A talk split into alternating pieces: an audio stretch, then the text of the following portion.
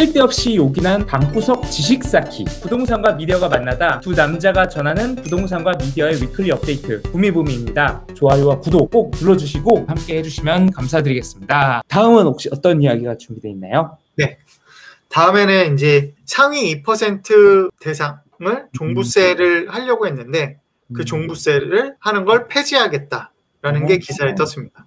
이거 얘기 되게 많았었잖아요. 네. 이 퍼센트가 누구냐? 어, 나는 이 퍼센트. 그렇죠. 나는냐? 기존에는 원래는 그 공시지가 구억 이상 대상 아파트들이 이제 종부세 대상이었는데, 또는 다주택자들이나 이게 종부세 대상이었는데, 요번에 그 민주당에서 법을 이제 제정할 때 어, 구억이라는 금액의 기준이 아닌 상위 이 퍼센트를 기준을 가지고서 종부세 여부를 어, 그 기준을 삼겠다. 라고 했었는데요. 이렇게 이 퍼센트로 기준을 잡는 거를 폐지했습니다. 오. 폐지를 하고 대신에 이제 구억이었던 기준을 조금 상향시켜서 음. 십일억으로 음. 공시지가 십일억가 십일억부터 종부세를 매기는 걸로 그렇게 음. 좀 기준을 바꿨습니다.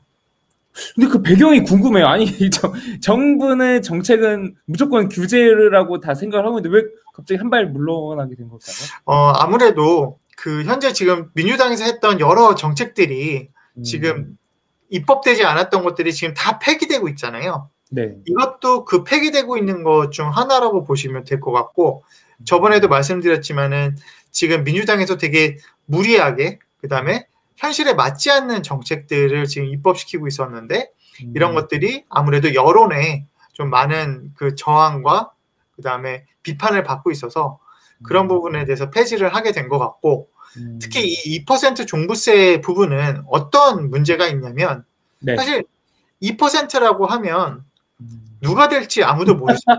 그렇죠. 이게 내가 이 점 영일 퍼센트에 들어간지 일 점 구구팔 퍼센트인지 어떻게 알아요 그게? 그렇죠. 이제 뭐 만약 내가 마포에 이제 한 삼십 평대 신축 아파트를 갖고 있다면 갖고 있다 그러면 지금 현재 이 퍼센트에 들어갈까 말까 하거든요. 네. 그러면은 이 사람들은 어 이 그 연말에 이게 내가 이 퍼센트를 발표하기 전까지에는 내가 종부세의 대상인지 아닌지를 알 수가 없을 거예요. 그렇죠. 공시가가 발표가 되면 이제 뭐 구억 이상이다 그러면 아, 난 종부세를 내야 되는구나.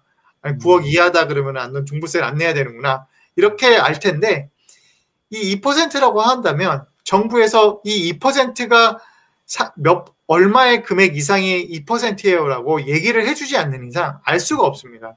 음. 그 다음에 뭐 예를 들면 우리 집값이 올해는 이 퍼센트 상위 이 퍼센트 안에 들었는데 내년 돼서는 다른 지역들이 막 값이 올라가지고 난 또 이 퍼센트 안에서 빠질 수가 있어. 뭐 이런 좀 혼란이 있을 수 있거든요. 그래서 이런 거는 글쎄요, 저는 이제 법 쪽에 전공은 아니어서 잘 모르겠지만 이게 법 법리상 이렇게 법을 새, 새법을 특히 이렇게 만드는 거는 어, 그 안 맞다라는 게 전문가들의 의견이었고, 그래서 결국은 폐지가 된 것 같습니다. 어, 그러면 이 퍼센트를 폐지하고 그 금액대를 금액 그 기준으로 이걸 이제 가겠다가 이제 결정이 났다고 네. 볼 수가 있겠네요. 네, 네, 네. 사실 그 구억이라는 그 기준이 노무현 시절 때 만들어졌던 음. 기준이라고 하거든요. 음. 근데 구억을 기준을 삼은 지 이제 십 년이 훨씬 넘었잖아요. 한 십오 년 네. 정도 된 건데 음. 아직까지 지금 구억을 유지를 해, 하고 있었던 거죠. 음. 근데 더군다나 지금 그 공시가를 지금 현행화시키겠다고 해가지고 음. 공시가율을 엄청 많이 올렸고 음. 그 다음에 집값 또한 지금 문재인 정부 들어서만 서울 집값만 또는 전국적으로도 마찬가지지만 두 배가 올랐잖아요. 네. 그런 상황에서 지금 구억에서 십일억까지밖에 안 올려 이억밖에 안 올렸다는 거죠. 음. 그래서 사실상 시간이 지나면 어, 상위 이 퍼센트가 아니라 그거보다 더 많은 대상자들이 종부세를 내야 되는 상황이 될 것 같습니다. 그러면은 이 퍼센트 기준으로 하면은 이게 사실 이게 종잡을 수가 없잖아요. 금액을 이렇게 올리게 되면은 어쨌든 그 종부세 대상자가 줄어들게 되는 거잖아요. 그러면 그렇죠. 이제 시장에서 그걸 시뮬레이션을 많이 하고 있을 텐데 그게 어떻게 변할지가 궁금해요. 어, 지금 그 일단 대상자를 봤을 때 숫자로만 보면은 네. 어, 이 퍼센트로 했을 때에는 십팔만 명이 이제 요거는 일 주택자들에 한해서만입니다. 전체적으로 네. 종부세를 내는 사람들은 한 오십만 명이 넘고요. 그 중에서 이제 요 십일억이냐 이 퍼센트냐의 그 기준은 일 주택자들의 그 주택 가격이 이슈거든요. 음. 일 주택자 기준으로 십팔만 명이 그 종부세 대상이었는데 음. 요거를 십일억으로 바꾸면서 대상자들이 구만 명으로 일단은 줄었습니다. 아, 곧 반, 반으로 줄어들었네요. 그 대상자. 네, 네, 일단 반으로는 줄어드는 효과가 있었습니다. 그래가지고 뭐 지금 당장 내년이 대선이잖아요. 네. 내년이 대선이니까 좀 그런 부분들에 대해서 좀 저항을 좀 덜 받고자 이렇게 한 것 같은데 조삼모사일 것 같아요. 조삼모사일 것 같아요. 아, 이게 시장의 대세적인 어떤 상 어떤 네. 변화는 주지 못할 네, 거다. 변화는 주지 않을 거고 분명 이 년 정도 뒤가 되면 지금 종부세 안 내고 있는 사람들 집값이 또 오르잖아요. 공시가도 계속 현행화 시킬 거고 음. 그러면은 올해는 안 들었지만 내년이나 또는 내후년에는 종부세를 내야 되는 대상이 될 거라고 보여집니다. 궁금한 게 아까 이제 일 주택으로 말씀 주셨는데 사실 많은 부부들 공동 명의로 하고 있잖아요. 여기는 어떤 네네. 뭔가 변화들이 좀 있을까요? 아, 아, 그 얘기를 제가 이제 빼먹었는데 네.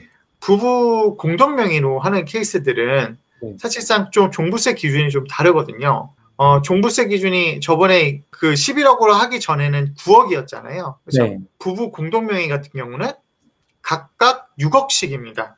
종부세가. 아, 네. 그래서 네. 남편이 육억, 그 다음에 음. 와이프가 육억이면 음. 총 주택가격이 공시가가 십이억이 넘어가면은 이제 종부세를 내는 거거든요. 네. 그렇다면은 이제 한 뭐 십오억, 십팔억 뭐 요 정도 되는 주택들은 사실상 아무런 변화가 없어요. 음. 공공명의든 아니면 한 사람의 명의든 종부세를 안 내는 건 마찬가지일 텐데 음. 어, 만약에 이제 그 공시가가 십이억 이하인 이상인 사람들은 오히려 음. 그 공동명의를 하면서 음. 종부세를 내야 되는 그런 상황들이 좀 생겼죠. 아 그러면 이거 공공 공동명의로 내시는 분들은 그냥 빼 빼덕도 못하고 그냥 네 오히려 좀 공동명의한 게 조금 마이너스가 되는 그런 상황일 겁니다. 머리 되게 복잡할 것 같아요. 이거 셈, 셈법이 이제 거의 네. 무슨, 무슨 기, 기하학 함수처럼 되면서 아 이거 공동명의 해야 되나 일주택자로 네. 해야 되나 계속 정책에 따라 따져가면서 이거를 막 맞춰가고 그래서 같아요. 전문가들도 지금 어 요게 구억에서 십일억으로 올라갔는데 음. 부부 공동명의도 어 지금 육억, 일 인당 육억 기준을 좀 더 올려줘야 되는 거 아니냐 뭐 칠억이냐 팔억이나 정도를 정도로 좀 이것도 상향시켜야 되는 것이 아니냐라는 지금 음. 어, 의견도 있더라고요. 어, 네. 그것도 나중에 어떤 선거판이 막 펼쳐질 때 그 변화도 혹시 어떻게 될지 모르니 좀 주목해봐야겠네요.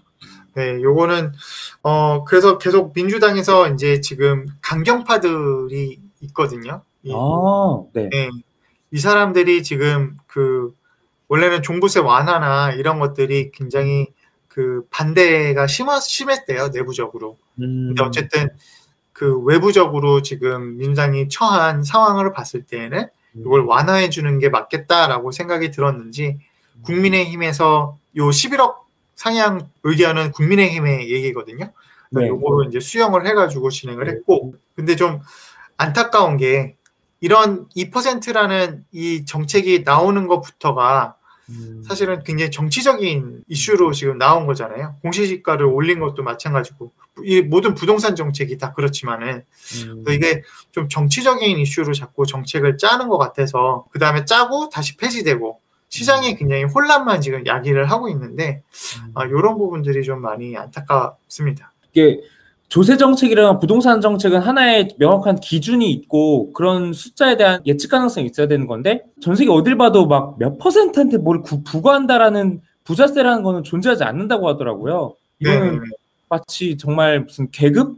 경제 계급을 나누듯이 이 퍼센트 대 팔 퍼센트에 약간 이런 걸로 비춰질 수도 있고 이게 참 좀 예, 이게 참 이상했던 정책. 어쨌든 폐지가 됐지만 앞으로 좀 이런 쪽의 정책은 좀 네. 지향되지 않나 좀 그런 생각이 들어봅니다. 그러면 두 번째 주제를 넘어서 세 번째 주제로 넘어가 보도록 할게요. 네. 네. 어떤 이야기가 준비되어 있나요? 어, 세 번째 주제는 지금 현재 오늘까지도 굉장히 핫한 음. 대출에 관한 얘기입니다. 아, 대출. 요즘에 카톡방에 아주 그냥 뜨거웠더라고요. 뜨겁죠, 네. 무슨 일이 있었나요, 최근에? 갑자기 농협에서 주택담보대출을 더 이상 하지 않겠다. 부미부미는요, 팟빵, 팟캐스트, 그리고 네이버 오디오에서 만나보실 수 있고요. 좋아요와 구독 꼭 눌러주시고 부미부미 함께 해주시면 감사드리겠습니다.